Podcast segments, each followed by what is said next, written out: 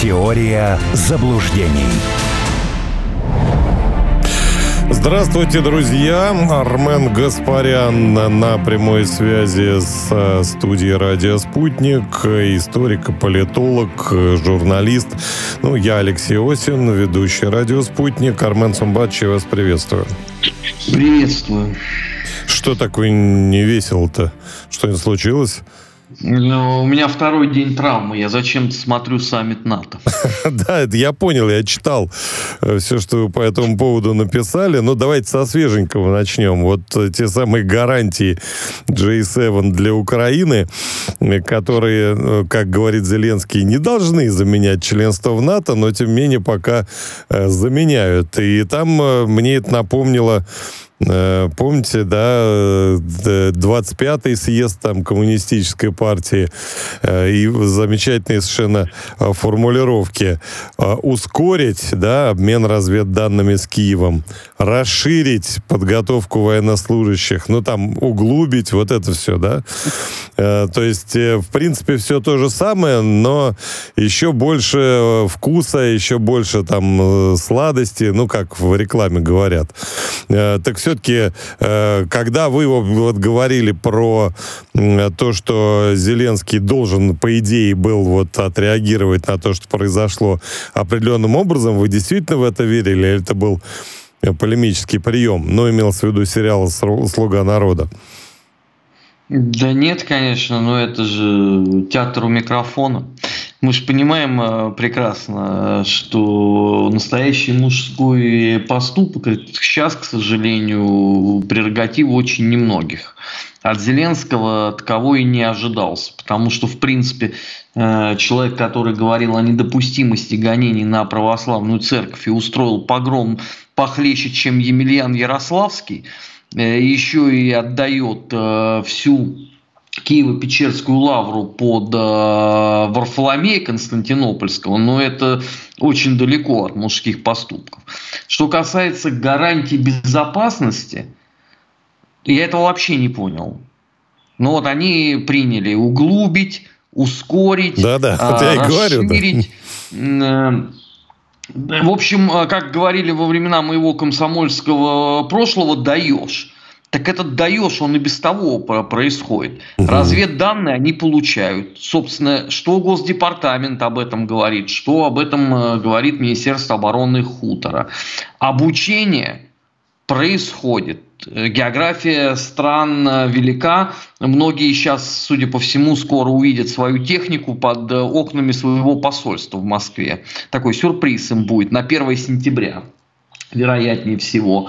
Что там еще? Поставка оружия. Так и так это сейчас крупнейший оружейный рынок. Причем оружие идет в обе стороны. Сначала оно идет на Украину, а потом частично оно уходит во Францию. Бузатером против Макрона. Так не только в Израиль тоже уходит, как говорил Нетаньяху, премьер израильский. Да, в Израиль уходит. Ну, то есть... Я так и не понял, а элемент-то новизны в чем? Ну, понятно, надо было какую-то цедулю все-таки написать. Мало того, эту цедулю надо было еще максимально громко огласить, потому что после сегодняшней статьи в Guardian с воспоминаниями Бена Уоллиса, как его сделали Амазоном. Конечно, надо было как-то заполировать всю эту историю, но это, по-моему, тот самый... случай, когда гора родила мышь. Я ожидал на самом деле большего. Я ожидал некой последовательной позиции, что, объявив Россию главным противником НАТО, они уже наконец-то пойдут ва-банк. А ничего этого почему-то не произошло. И больше того, то бормотание невнятное, которое воспоследовало, говорит прежде всего о том, что они тоже не до конца, в принципе, понимают, а что делать потом. Потом это после чего, извиняюсь? Потом это после чего? Что значит потом? Сейчас? И в связи с чем? Нет, ну потом это когда все закончится. Дальше что делать?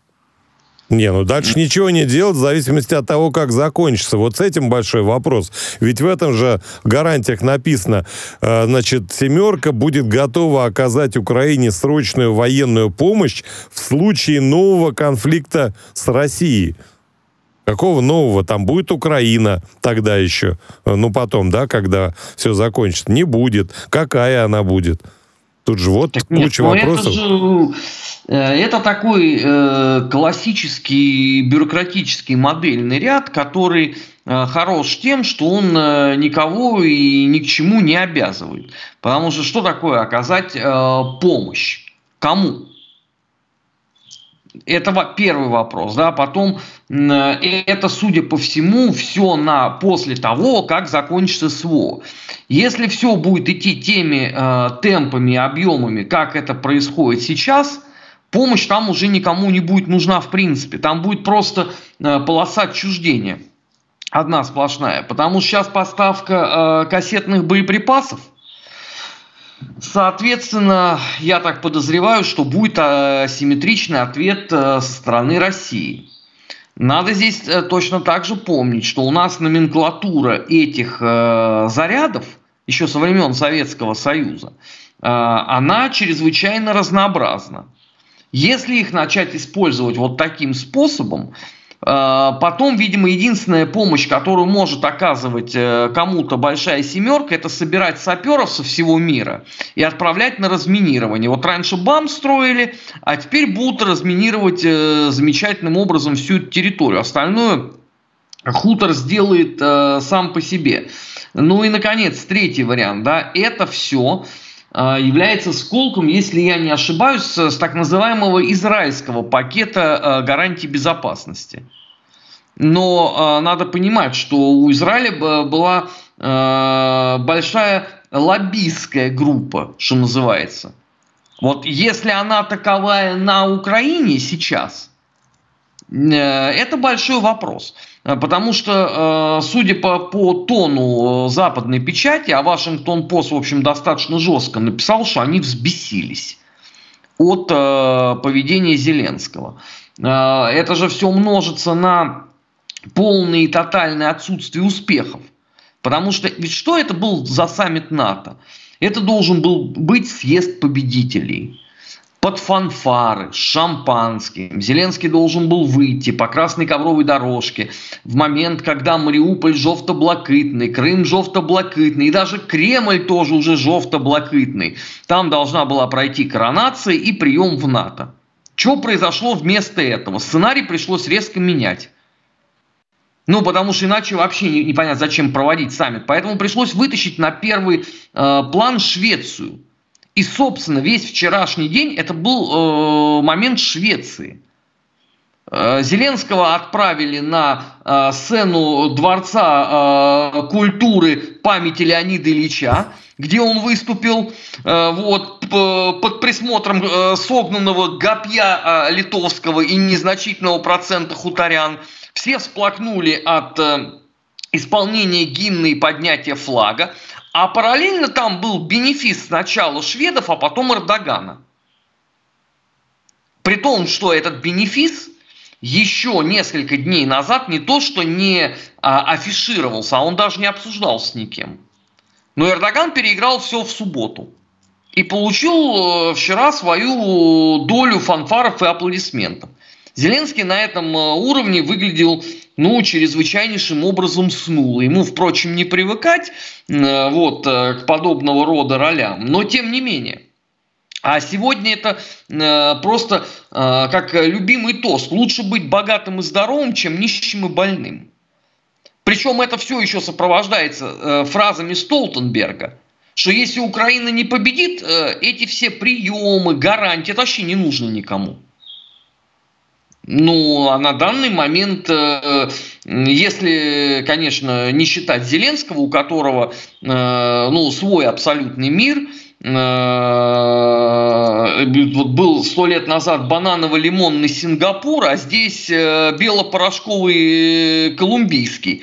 И, соответственно, его же дружков там Данилова, Подоляк и так далее.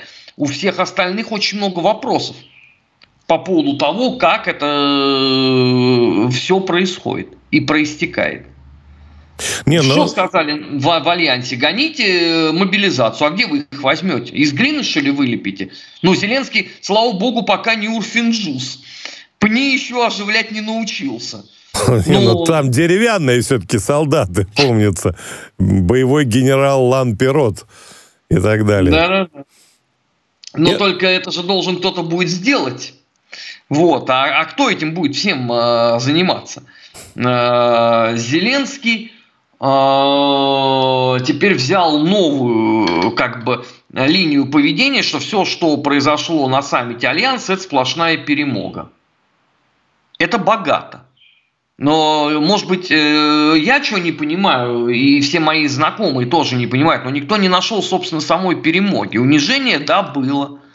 Позор, ну, не первый в истории Украины тоже, в общем, случился. Пока не эвакуировали, как Скоропадского, ну, может быть, вот это вот перемога. А фотографии, которые были, вот я сегодня в эфире задал вопрос, скажите, а он точно актер? Ну вот я не понимаю, как актер мог не читать Станиславского. Вот да, этот да малый круг. Есть разные системы. Есть, например, система Михаила Чехова, например. Ну, у меня сомнение, что он и по ней тоже что-то читал. Потому что вот если это все оценивать, то это абсолютнейший провал. Там и с политической точки зрения, уж тем более, если он деятель искусства и снимался в кино. Потому что это вот был лютый абсолютно крах. Но, опять же, да, хуторянам виднее. Получили цедульку, замечательно. Кстати, там самые прорицательные жители хутора спросили, а чем эти гарантии отличаются от Будапештского соглашения? Ну так, там Россия не подписала. Но нам не предлагали просто. Мы бы отказались, скорее всего. Да нет, ну гарантии сейчас можно подписывать любые, в принципе. Потому что они не снабжены международным правом. Потому что некоторые международное право утилизировали. Вон там монологи Небензи по поводу неявки пациентов на слушание в Совет Безопасности ООН по поводу северных потоков.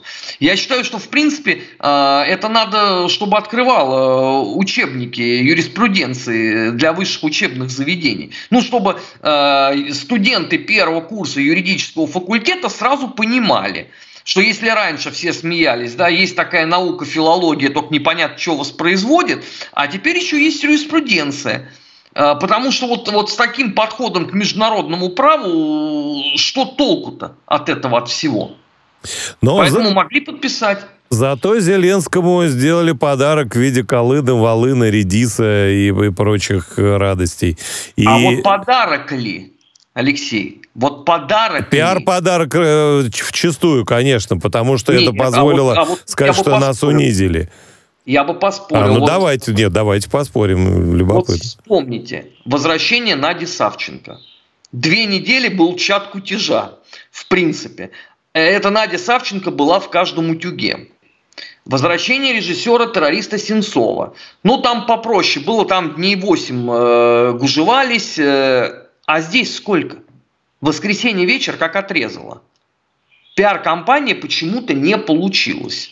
А вот отсюда возникает целый ряд неприятных вопросов. Вопрос первый. Какая судьба уготовлена Редису, Калине, Волыне и всем прочим? Потому что на фронт ты их не можешь отпустить никак. Да, они сами не пойдут. Дело не в том, что там, согласно одному из параграфов Женевской конвенции по комбатантам это невозможно. На Женевскую конвенцию плевали так же, как и на международное право. А в том, что у них не будет второго шанса выжить. В плен их уже не возьмут. Значит, на фронт нельзя никак. Можно держать в тылу. Но тогда померкнет героический образ. Плюс к тому, если эта вся публика будет в тылу, они наверняка снюхуются с политическими оппонентами Зеленского, поскольку нравы-то они все буйные. Вот. А просто, если кто-то не знает, на базе Азова была сформирована цельная политическая партия. Называлась она «Национальный корпус». Она и сейчас есть. Так вот, все военнослужащие террористического подразделения «Азов», согласно решению Верховного суда Российской Федерации, они все автоматически члены этой партии. Соответственно, да, они будут заниматься политической деятельностью. А зачем это надо Зеленскому? Поэтому запретит, как партию Шария, например. Нет, но партия Шария – это все-таки не национальный корпус. Ну, это понятно, да. Там более вегетарианское объединение людей. Хотя сейчас по некоторым позициям Анатолий Шарий борется с ридной Россиюшкой похлеще, чем Валерия Ильинична Новодворская. Уж тем более похлеще, чем многие депутаты Верховной Рады. Камф Анатолия вышел просто на заглядение, я считаю. Причем он продолжается. Я даже думаю, что и в эти минуты еще там что-то такое происходит. Я так периодически... Мне попадается это на глаза, но это сильно. Это неплохо. Вот. Поэтому это очень сложно сравнивать.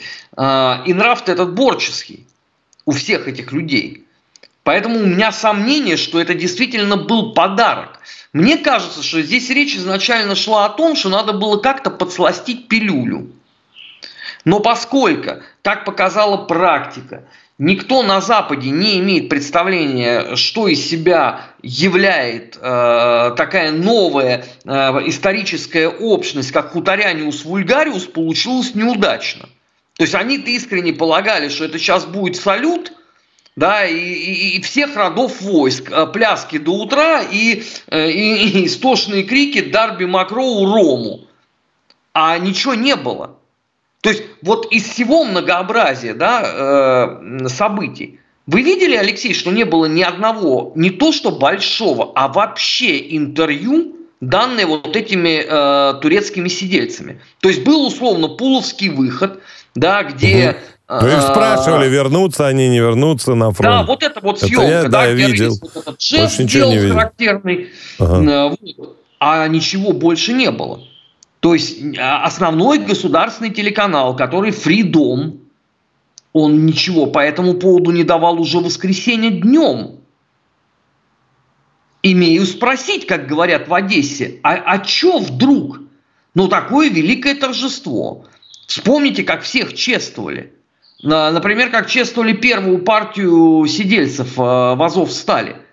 Я же потом месяц смотрел их интервью и рассказы. Они вот так вот по кругу ходили. Посмотрел на Freedom, потом дня через три видишь на телеканале Порошенко. Потом там иноагентные всякие СМИ крутятся. А здесь нет ничего. Этому же должно быть какое-то объяснение. Ладно бы их вытащили бы, да, из угольной шахты, они все были бы отощавшие, их надо было бы помыть, облюбить, все такое. Но они сидели на курорте. То есть они явно не выдохлись из сил. И во время этой пуловской съемки в обморок голодный тоже никто не падал. Значит, их отсутствие в медиапространстве должно иметь какое-то объяснение. Ну и каково оно? Самое явное, что Зеленскому все это оказалось совсем не в елочку. Но виду же нельзя подавать. Ты же не можешь сказать: «Эй, товарищ Раджеп, подержи-ка их у себя, мне тут и без них есть чем заняться». Их пришлось забирать. Значит, выходит, это не он просил или требовал, скажем так? А я думаю, что они вообще не просили, не требовали. А кто это тогда сделал? Чья инициатива? Сам товарищ Эрдоган, вероятно, в результате пакетных договоренностей с Белым домом, как раз вот там Швеция, новые транши Турции, у которой инфляция, которой срочно нужны деньги и так далее, и так далее. Я думаю, что это часть пакетная была. Ну, то есть это зачем американцы, а вы отдайте Колыну-Волыну. Ну, а зачем они Зеленскому? Ну, так, если разбираться, вот от них какой прок? Не, ну я-то не знаю, я же вас и спрашиваю. У него уже была подобного рода история, ее просто все подзабыли. История эта имела фамилию Белецкий. Это как раз создатель и идеолог запрещенного в России Азова, да. Это же он все там буйство красок и стихии делал, пока на него компромат не пришлось некий запалить. И после этого Белецкий резвенько ушел в тину, оставив вместо себя там какую-то секретутку, которая ведет дела вот этого пресловутого нацкорпуса. Но Зеленский очень четко показал, что он не даст возможности реализации вот этой вот политической силы по причине ненужности ее для себя. Они строят-то модель абсолютно управляемой демократии, чтобы все были под банковой. А Белецкий, как мы помним, ходил всю дорогу под Арсен Борисовичем Аваковым, который, в свою очередь, тоже под кем-то ходил. И меняться в этом танго мальчики, бегущие от грозы, партнерами не захотели. Поэтому ни одного, ни второго нету.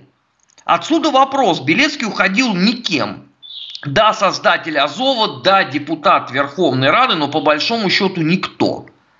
А Редис пресловутый, известный скинхед киевский и по совместительству еще, как это на украинском, болильник «Динамо Киев».